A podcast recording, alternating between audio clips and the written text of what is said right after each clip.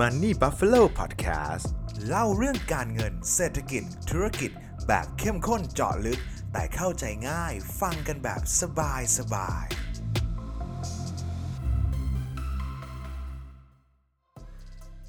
เชื่อหรือไม่ครับ โลกของเรามีเกมเกมหนึ่งที่ชื่อว่าเกมการเงิน ไม่ว่าเราจะชอบหรือไม่ชอบ เราจะอยากเล่นหรือไม่อยากเล่น เราก็ต้องถูกบังคับให้เล่นเกมนี้ตั้งแต่วันที่เราเกิดถึงวันที่เราตายครับ ยินดีต้อนรับทุกท่านนะครับ กลับเข้าสู่รายการ Money Buffalo Podcast นะครับ ก็ช่วงนี้ก็ยังเป็นช่วงที่เราล็อกดาวน์กันอยู่เช่นเดิมนะครับ ยังไงก็ขอให้ทุกท่านดูแลสุขภาพกันด้วยนะครับ ผมเป็นห่วงทุก ๆ ท่านจริง ๆ นะฮะวันนี้นะครับผมก็จะมาชวนคุยเรื่องของกฎระเบียบของโลกการเงินแล้วกันนะครับเเรื่องเรื่องนี้ครับจริงๆมันเป็นเรื่องที่เป็นพื้นฐานเป็นเบสิกมาก ๆเลยนะครับ แต่ว่าผมเชื่อว่าหลาย ๆ ท่านอาจจะ สงสัยอยู่ว่า เอ้ย มันเป็นยังไงโลกของโลกของเรา มันมีกฎการเงินคืออะไรนะครับ แล้วมันมีประโยชน์อะไร แล้วทำไมเราต้องเรียนรู้กฎการเงินข้อนี้กันด้วยนะครับ ผมก็เลยจะสรุปมาให้เข้าใจแบบง่าย ๆ ที่สุดเลยนะครับสำหรับ EP นี้นะครับผมเชื่อว่าทุกท่านเนี่ยต้องต้องเห็นด้วยกับผมอยู่นะครับ กับคำพูดดังต่อไปนี้ครับว่าคนเราเนี่ยครับมีเวลาเท่ากันคือ 24 ชั่วโมงต่อวัน นะครับก็ถ้าแบ่งแบบหยาบๆแบ่งชุยๆหน่อยนะครับก็อาจจะแบ่งได้เป็นทำงาน 8 เวลาส่วนตัว 8 นอน 8 แล้วกันนะครับบางท่านก็อาจจะลดเวลานอนน้อยหน่อยเวลาส่วนตัวน้อยหน่อยทำงานเยอะหน่อยอันนี้ก็ขึ้นอยู่กับที่เราจัดสรรบริหารจัดสรรไปแล้วกันนะครับแต่ว่าเรามี 24 ชั่วโมงเท่ากันเนี่ยเคยสงสัยกันไหมครับว่าทำไมแต่ละคนนะครับทำไมมันมีเวลาเท่ากันที่ 24 ชั่วโมง แต่ทำไมบางคนนี่ประสบความสำเร็จนะครับ บางคนก็รวยรวยนะครับ บางคนก็หาเช้ากินข้ามนะครับ ต้องบอกก่อนนะครับว่าใน EP นี้ผมไม่ได้ตั้งใจจะบูลลี่ หรือว่าจะพูดความแตกต่างคนรวยคนจนอะไรขนาดนั้นนะครับ แต่ว่าผมอยากชี้ให้เห็นถึงความต่างว่าความต่างของคนที่เขาประสบความสำเร็จที่เขาเป็นคนรวยได้นั่นแหละครับออย่างหนึ่งเนะครับคือเขาเข้าใจกฎระเบียบของโลกการเงินครับ ซึ่งผู้ชนะ ในเกมเกมนี้ละกันนะครับ ในเกมการเงินนะครับในโลกของการเงินเนะครับ ก็จะถือว่าเป็นคนที่มีความมั่งคั่งเพิ่มขึ้นละกันนะครับ ในสำหรับโลกของการเงินนะครับ ตอนเด็กๆเนี่ยเราอาจจะได้รับการสั่งสอนละกันนะครับว่าขยันอดทนประหยัดเลยครับ สุดท้ายแล้วเนี่ยปลายทางเราก็จะสามารถเป็นคนที่ประสบความสำเร็จเป็นคนที่ร่ำรวยได้นะครับ แต่ว่าผมจะบอกว่าคำพูดนี้สมัยนี้มันไม่จริงนะครับ แล้วมันไม่เคยจริงด้วยนะครับ เพราะว่าอย่างหนึ่งครับต่อให้เราขยันทำงานขนาดไหนนะส่วนใหญ่แล้วเงินเดือนที่เราเพิ่มขึ้นนะครับ โดยทั่วไปแล้วเนี่ยครับมันเพิ่มขึ้นไม่ทันกับสิ่งที่เรียกว่าค่าใช้จ่ายนั่นเองครับ ไม่ว่าจะเป็นเรื่องของเงินเฟ้อนะครับ ที่เราอาจจะได้ยินกันจนเบื่อแล้ว เรื่องของอสังหาริมทรัพย์เนี่ยอันนี้ชัดเจนมากครับ เดี๋ยวนี้ 10 ล้านบาทแถวชานเมืองนี่ได้ที่ดิน 35 ตารางเมตรพร้อมบ้านนะครับ ซึ่งมันน้อยมากๆนะครับ แล้วก็ เราก็จะเห็นว่าราคาสังหาริมทรัพย์เนี่ยส่วนใหญ่แล้วก็มีแต่เพิ่มขึ้นนะครับ ส่วนว่ามันจะเพิ่มขึ้นทำไมถึงเพิ่มขึ้นลอง Search Google หรือว่าในช่องของ Money Buffalo ก็ได้นะผมเคยมีให้มุมมองเกี่ยวกับเรื่องอสังหาริมทรัพย์ไปแล้วนะครับว่าทำไมมันถึงเพิ่มขึ้นนะครับหรือว่าจะเป็นค่ายาค่าอาหารค่าเล่าเรียนต่างๆนะครับก็ล้วนแต่เพิ่มขึ้นในอัตราที่เร็วกว่า ขัดอัตราค่าจ้างที่เราได้เพิ่มขึ้นทั้งนั้นเลยนะครับ ดังนั้นถ้าเราขยันอดทนประหยัดอย่างเดียวนะครับ แล้วไม่มีความรู้ทางด้านการเงินเลย หรือว่าเรียกง่าย ๆ ว่า เราไม่รู้ว่าเราจะจัดการเงินของเรายังไงเนี่ยแหละครับ สุดท้ายแล้วเนี่ยครับมันก็จะไม่มีทางรวยได้เลย เพราะว่าเงินเราที่เราหาได้นะครับมันจะน้อยลงเรื่อยๆ นั่นเองนะครับวิธีการหนึ่งที่จะช่วยทำให้เราใช้เวลาได้คุ้มค่ามากขึ้นมากกว่า 24 ชั่วโมงนะครับผมว่ามันก็จะเป็นคำบ้านๆคำน่าเบื่อน่าเบื่ออย่างคำที่ชื่อว่า passive income นั่นแหละครับเราก็จะรู้ว่าโลกเรามี active income มี passive income นะครับ ถ้าอยากจะหาเงินให้มากกว่าแม้เราตอนเรานอนเนี่ยเราก็ต้องมี passive income ใช่ไหมครับ แต่ว่าผมจะบอกกับทุกท่านว่าความรู้ทางการเงินนะครับ ที่จะพาให้เรามี passive income ได้จริงๆนะครับมันมีหลากหลายองค์ประกอบมาก ไม่ใช่แค่ความรู้ด้านการลงทุนอย่างเดียวนะครับ ไม่ว่าจะเป็นความรู้เรื่องของการเข้าใจว่าจะหารายได้หลายทางจากทางไหนนะครับ เข้าใจเรื่องของการบริหารความเสี่ยงว่าต่อให้เกิดเหตุการณ์บ้าๆบอๆเกิดเราเป็นโควิด เกิดเราป่วยหนักเกิดเราต้องผ่าตัดสมองผ่าตัดหัวใจช่วงนี้ดูซีรีส์ Good Doctor ด้วยนะครับก็จะอินกับเรื่องพวกนี้หน่อยนะฮะ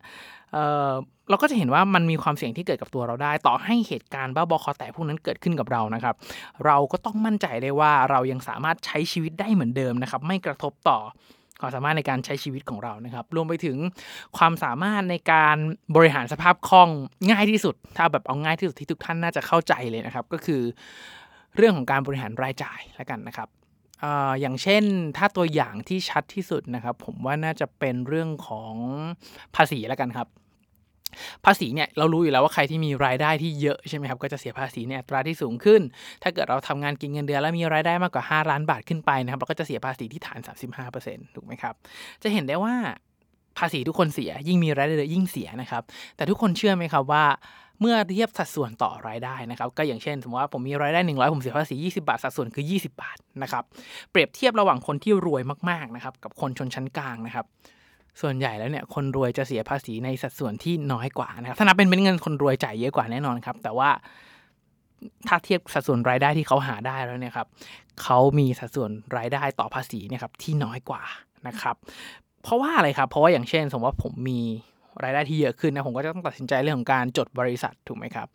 เอาแบบง่ายๆ ไม่บริหารบัญชีอะไรเลยนะครับ ภาษีนิติบุคคล20%ถ้าผมอยากจะเอาเงินจากบริษัทเนี่ยเสียภาษีเงินมันผลอีก 10%ก็คือเสียภาษีแค่ 28%นะครับ นั่นคือฐานสูงสุดที่ผมจะเสียแหละนะครับ แต่ในทางกับการถ้าคนชนชั้นกลางนะครับ มีรายได้หาเงินหาเงินอย่างเดียว แต่ว่าไม่มีการบริหารภาษีที่ดีนะครับ เราจะเสียภาษีที่ฐาน35%จะเห็นได้ว่ามันมีแลบกันอยู่ ถูกไหมครับว่าตั้ง 7%เนี่ยนะครับแต่ว่าในความเป็นจริงแล้วการจดบริษัทการทำอะไรพวกนี้ครับมันมี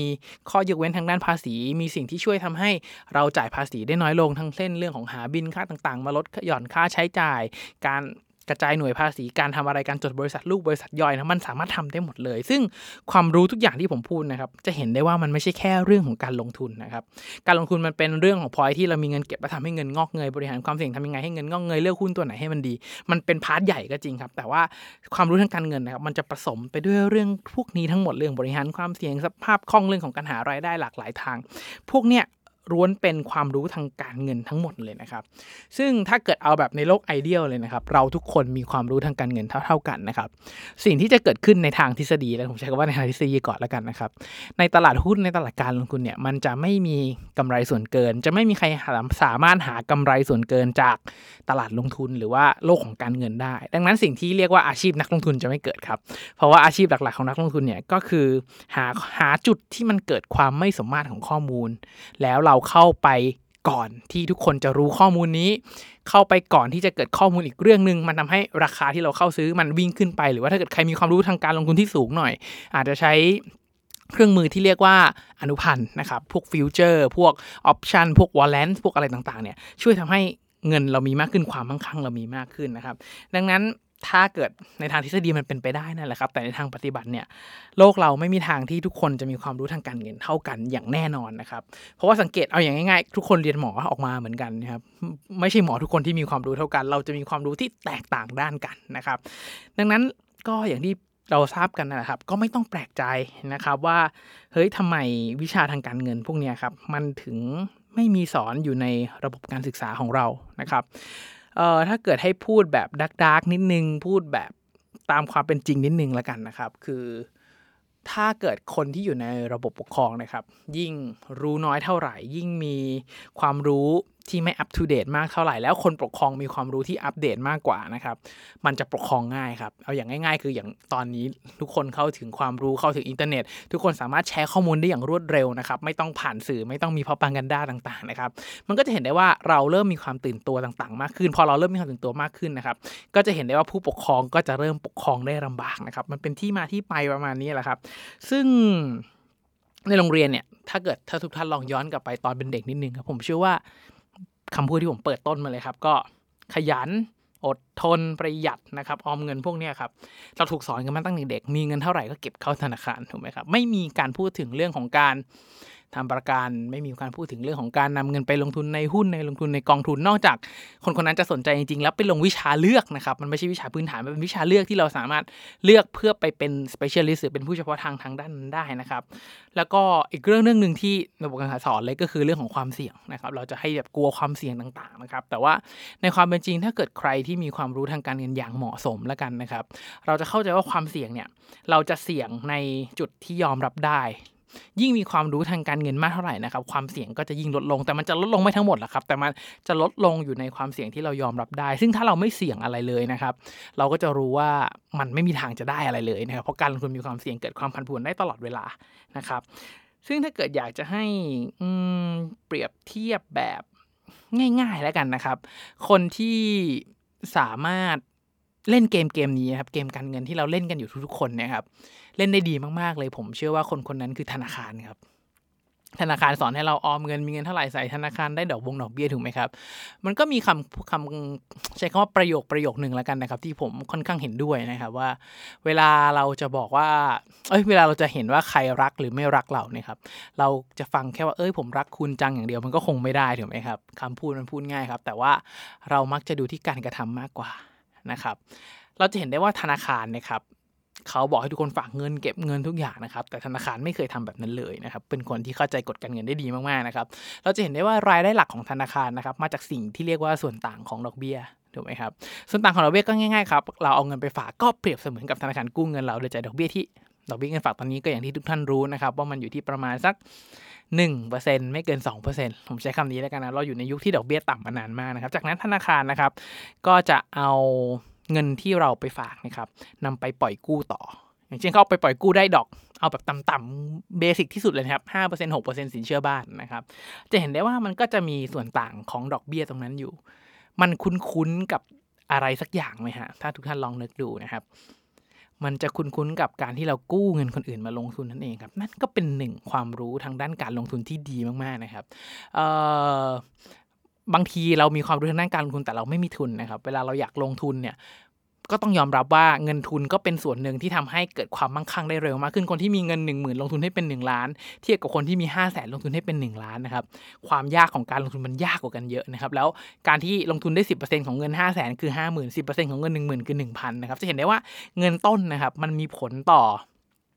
กำไรที่เราจะเห็นในอนาคตอย่างมากเลยนะครับ ดังนั้นธนาคารนะเป็นคนที่ใช้ Arthur People Money หรือว่าเป็นคนที่ใช้กฎเกณฑ์ทางด้านการเงินเนี่ยครับได้เก่งมาก กู้โดยต้นทุนที่ต่ำ นะครับมาปล่อยในต้นทุนที่สูง หรือว่าอีกอย่างหนึ่งที่เขาพยายามทำเลยก็คือ หารายได้ที่หลากหลายจากค่าธรรมเนียมถูกไหมครับเราเห็นได้ว่าธนาคารเนี่ยมีช่องทางเก็บค่าธรรมเนียมที่เต็มไปหมดเลยนะครับบัตรเครดิตดอกเบี้ย15%ค่าธรรมเนียมอีก 13%ค่าธรรมเนียมในการโอนเงินช่วงนี้ค่าธรรมเนียมโอนเงินอาจจะต่ำหน่อยนะครับเนื่องจากว่าวิวัฒนาการของระบบการเงินโลกเนี่ยมันเปลี่ยนไปเรื่อยๆนะครับแล้วก็เห็นได้ว่า ธนาคารทำอะไรนะครับ ให้เราทำตามธนาคารครับเพราะว่าธนาคารเป็นคนที่เข้าใจกฎเกมนี้ได้ดีที่สุดในโลกแล้วนะครับ ถ้าไม่เชื่อธนาคารนะครับ เพราะว่าธนาคารเป็นจุดศูนย์กลางของการเงิน ถ้าไม่เชื่อธนาคารก็ไม่รู้จะไปเชื่อใครแล้วถูกไหมฮะซึ่ง ถ้าเกิดเราเข้าใจกฎและกติกาของเกมเกมนี้นะครับ เราจะเข้าใจว่าเฮ้ยหนึ่งล้านแรกเนี่ยทำไมมันถึงหายากที่สุด แต่ล้านต่อๆไปเนี่ยทำไมมันถึงหาง่ายมากขึ้น เพราะว่าในวันที่เรายังหา1ล้านแรกไม่ได้1นึ่งแสนบาทแรกไม่ได้นะครับ มันยังเป็นช่วงเวลาที่เรายังไม่เข้าใจเกมการเงินครับว่าโลกนี้ว่าโลกของเราเนี่ยครับมันเล่นมันเล่นกันยังไงนะครับซึ่งคนรอบตัวต่างๆ อะไรพวกนี้ครับมันมีผลต่อชีวิตเรามากๆนะครับการมีรายได้หลายช่องทางการที่เราต้องเสี่ยงให้เป็นเนี่ยทุกอย่างครับมันเป็นกฎกติกามันเป็น ความรู้ทางด้านทางการเงินต่างๆนะครับ ที่มันจะช่วยทำให้เราหลุดพ้นจากกงล้อทางการเงินหลุดพ้นจากเกม แล้วเอาชนะเกมทางการเงินได้นะครับ คนที่สามารถชนะทางเกมทางการเงินได้ ก็จะเป็นคนที่รวยขึ้นมาคนหนึ่งหรือว่าเป็นคนที่เราใช้คำเรียกสวยๆหรูๆว่าคนที่มีอิสรภาพทางการเงินนั่นแหละครับ ซึ่งผมชอบนะครับที่เราจะมองว่าโลกของเราเนี่ยมันเป็นโลกที่ ครอบด้วยเกมการเงินเกมใหญ่เกมหนึ่งเพราะว่าปฏิเสธไม่ได้นะครับ ว่าเราตั้งแต่เราตื่นนอนยันหลับลงไปเนี่ยครับยังต้องใช้เงินถึงแม้ว่าต่อให้เราจะจากโลกนี้ไปก็ตามนะครับ เราก็ยังต้องใช้เงินอยู่ดีครับ เมื่อมันเป็นเกมที่เรา ถูกบังคับว่าต้องเล่นนะครับเราเลือกไม่ได้ว่าเฮ้ยเกมนี้ดูไม่แฟร์เกมนี้ดูไม่น่าเล่นเราไม่เล่นดีกว่า ไม่ได้ครับ มันเป็นเกมที่เราต้องเล่น แม้ว่าเราจะไม่อยากเล่นมันก็ตามนะครับดังนั้นผมก็เลยอยากให้ทุกคนเนี่ยเปลี่ยน mindset เปลี่ยนมุมมองนะเกี่ยวกับเรื่องเงินนิดนึงนะครับ เรื่องเงินเนี่ยมันเหมือนกับถ้าเกิดผมจะพูดว่าคนที่รังเกียจเงินคนที่มองว่าคนที่รวย เป็นคนที่ไม่ดีเป็นคนที่เลวซึ่งในความคิดของผมเนี่ย คนรวยไม่จำเป็นต้องเป็นคนเลวแล้วคนที่ ไม่รวยคนที่จนเนี่ยก็ไม่ได้จำเป็นต้องเป็นคนดีนะมันไม่ได้มีความสัมพันธ์แบบ significant หรือว่ามีอย่างมีนัยยะสำคัญเลยนะครับ แต่ว่าเวลาที่เราไม่ชอบอะไรนะครับ ร่างกายหรือตัวเราทัศนคติเราก็จะปฏิเสธสิ่งๆนั้นออกไปเสมอนะครับ เหมือนกันถ้าเราไม่ชอบเล่นบอล เราไม่ชอบดูบอลเราก็จะไม่หาเราก็จะไม่ไปหาเพื่อนที่ดูบอล เราก็จะเขี่ยเพื่อนที่ดูบอลออกไป แล้วก็จะไปสนใจเรื่องเพื่อนที่เล่นเกมด้วยกันถูกไหมครับดังนั้นเราก็ในรอบตัวเราก็จะมีแต่คนที่เล่นเกมด้วยกันเต็มไปหมดเลยเพราะว่าเพื่อนที่เล่นเกมก็จะพาไปเจอเพื่อนที่เล่นเกมเหมือนกันนะครับแต่ถ้าเราหาเพื่อนที่มีมุมมองมีทัศนคติกับเงินอีกแบบไหนนะครับ ผมใช้คำนี้แล้วกันทัศนคตินั้นก็จะพาเพื่อนๆที่มีทัศนคติแบบเดียวกันนะครับมาช่วยระดมความคิดช่วยกันคิดช่วยกันทำนะครับให้เงินมันงอกเงยขึ้นได้นะซึ่งความรู้ทางการเงินเนี่ยผมบอกเลยว่าปัจจุบันนี่ครับมันหมุนเร็วไปเร็วมากๆนะครับใครแบบช้านิดนึงบางทีก็ตกหล่นก็ตกข้อมูลไปแล้วนะครับก็อย่างที่ผมบอกแล้วครับว่าโลกของเรามันเป็นเกมนะครับ ดังนั้นเกมเนี่ยเมื่อได้ชื่อว่าเกมนะครับ มันก็มีกติกา แล้ว เราก็ต้องเล่นตามกติกามันนั่นแหละครับ ถ้าเราเล่นนอกเกมเล่นออกนอกกติกา เราก็ฝ่าวครับ เราก็จะแพ้เกมเกมนั้นในที่สุดนะครับ ซึ่งถ้าใครไม่เข้าใจกติกากติกานี้ที่ผมเล่ามาทั้งหมดนะครับว่ามันคืออะไรนะครับเราก็จะไม่มีวันเข้าใจวิธีชนะ เราจะชนะก็ต่อเมื่อเราเข้าใจกติกาและปฏิบัติตามมัน ซึ่ง ต่อให้เราเข้าใจกติกานะครับ แต่ก็ไม่ได้หมายความว่าวิธีที่เราค้นพบในนั้นเนี่ยมันจะทำให้เราชนะเสมอไป ถ้ามันเกิดล้มเหลวและเกิดผิดพลาดขึ้นมาจริง ๆ นะครับ เราก็แค่เรียนรู้มันเข้าใจกติกามันมากขึ้น และหาวิธีใหม่เข้าไปชนะเกมเกมนั้นนั่นเองนะครับถ้าสำหรับใครที่เล่นเกมอยู่แล้วเราชอบเล่นเกมอยู่แล้วเนี่ยจะเห็นว่า เกมทุกเกมมีกฎมีระเบียบมีกติกาของมันนะครับทุกคนที่เข้ามาเล่นเกมเกมนี้ปฏิบัติตามกฎตามเกมนั้นเสมอ ถ้าใครเข้ามาแล้วไม่ปฏิบัติตามกฎหรือว่าใช้โปรแกรมช่วยเล่นหรือเป็นแฮกเกอร์เนี่ยสุดท้ายก็จะต้องโดน penalty ออกไปนะครับดังนั้นคนที่จะเป็นผู้ชนะที่แท้จริงได้จริงๆนะครับก็คือคนที่เข้าใจกติกา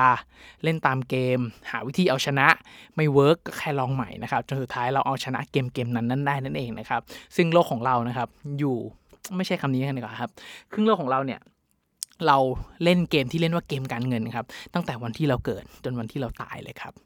สุดท้ายนะครับ ถ้าใครมองว่าพอดแคสต์นี้เป็นประโยชน์นะครับ อยากจะรบกวนทุกท่านจริงๆครับ ให้กดไลค์กดแชร์กด subscribe นะครับ ในทุกๆช่องทางที่ทุกท่านรับฟังนะครับ เพื่อเป็นกำลังใจให้กับตัวผม เป็นกำลังใจให้กับทีมงาน Money Buffalo นะครับ เพื่อตั้งใจผลิตชิ้นงานดีๆ ต่อไปนั่นเองนะครับ ยังไงก็ขอให้ทุกท่านโชคดีกับการลงทุนนะครับ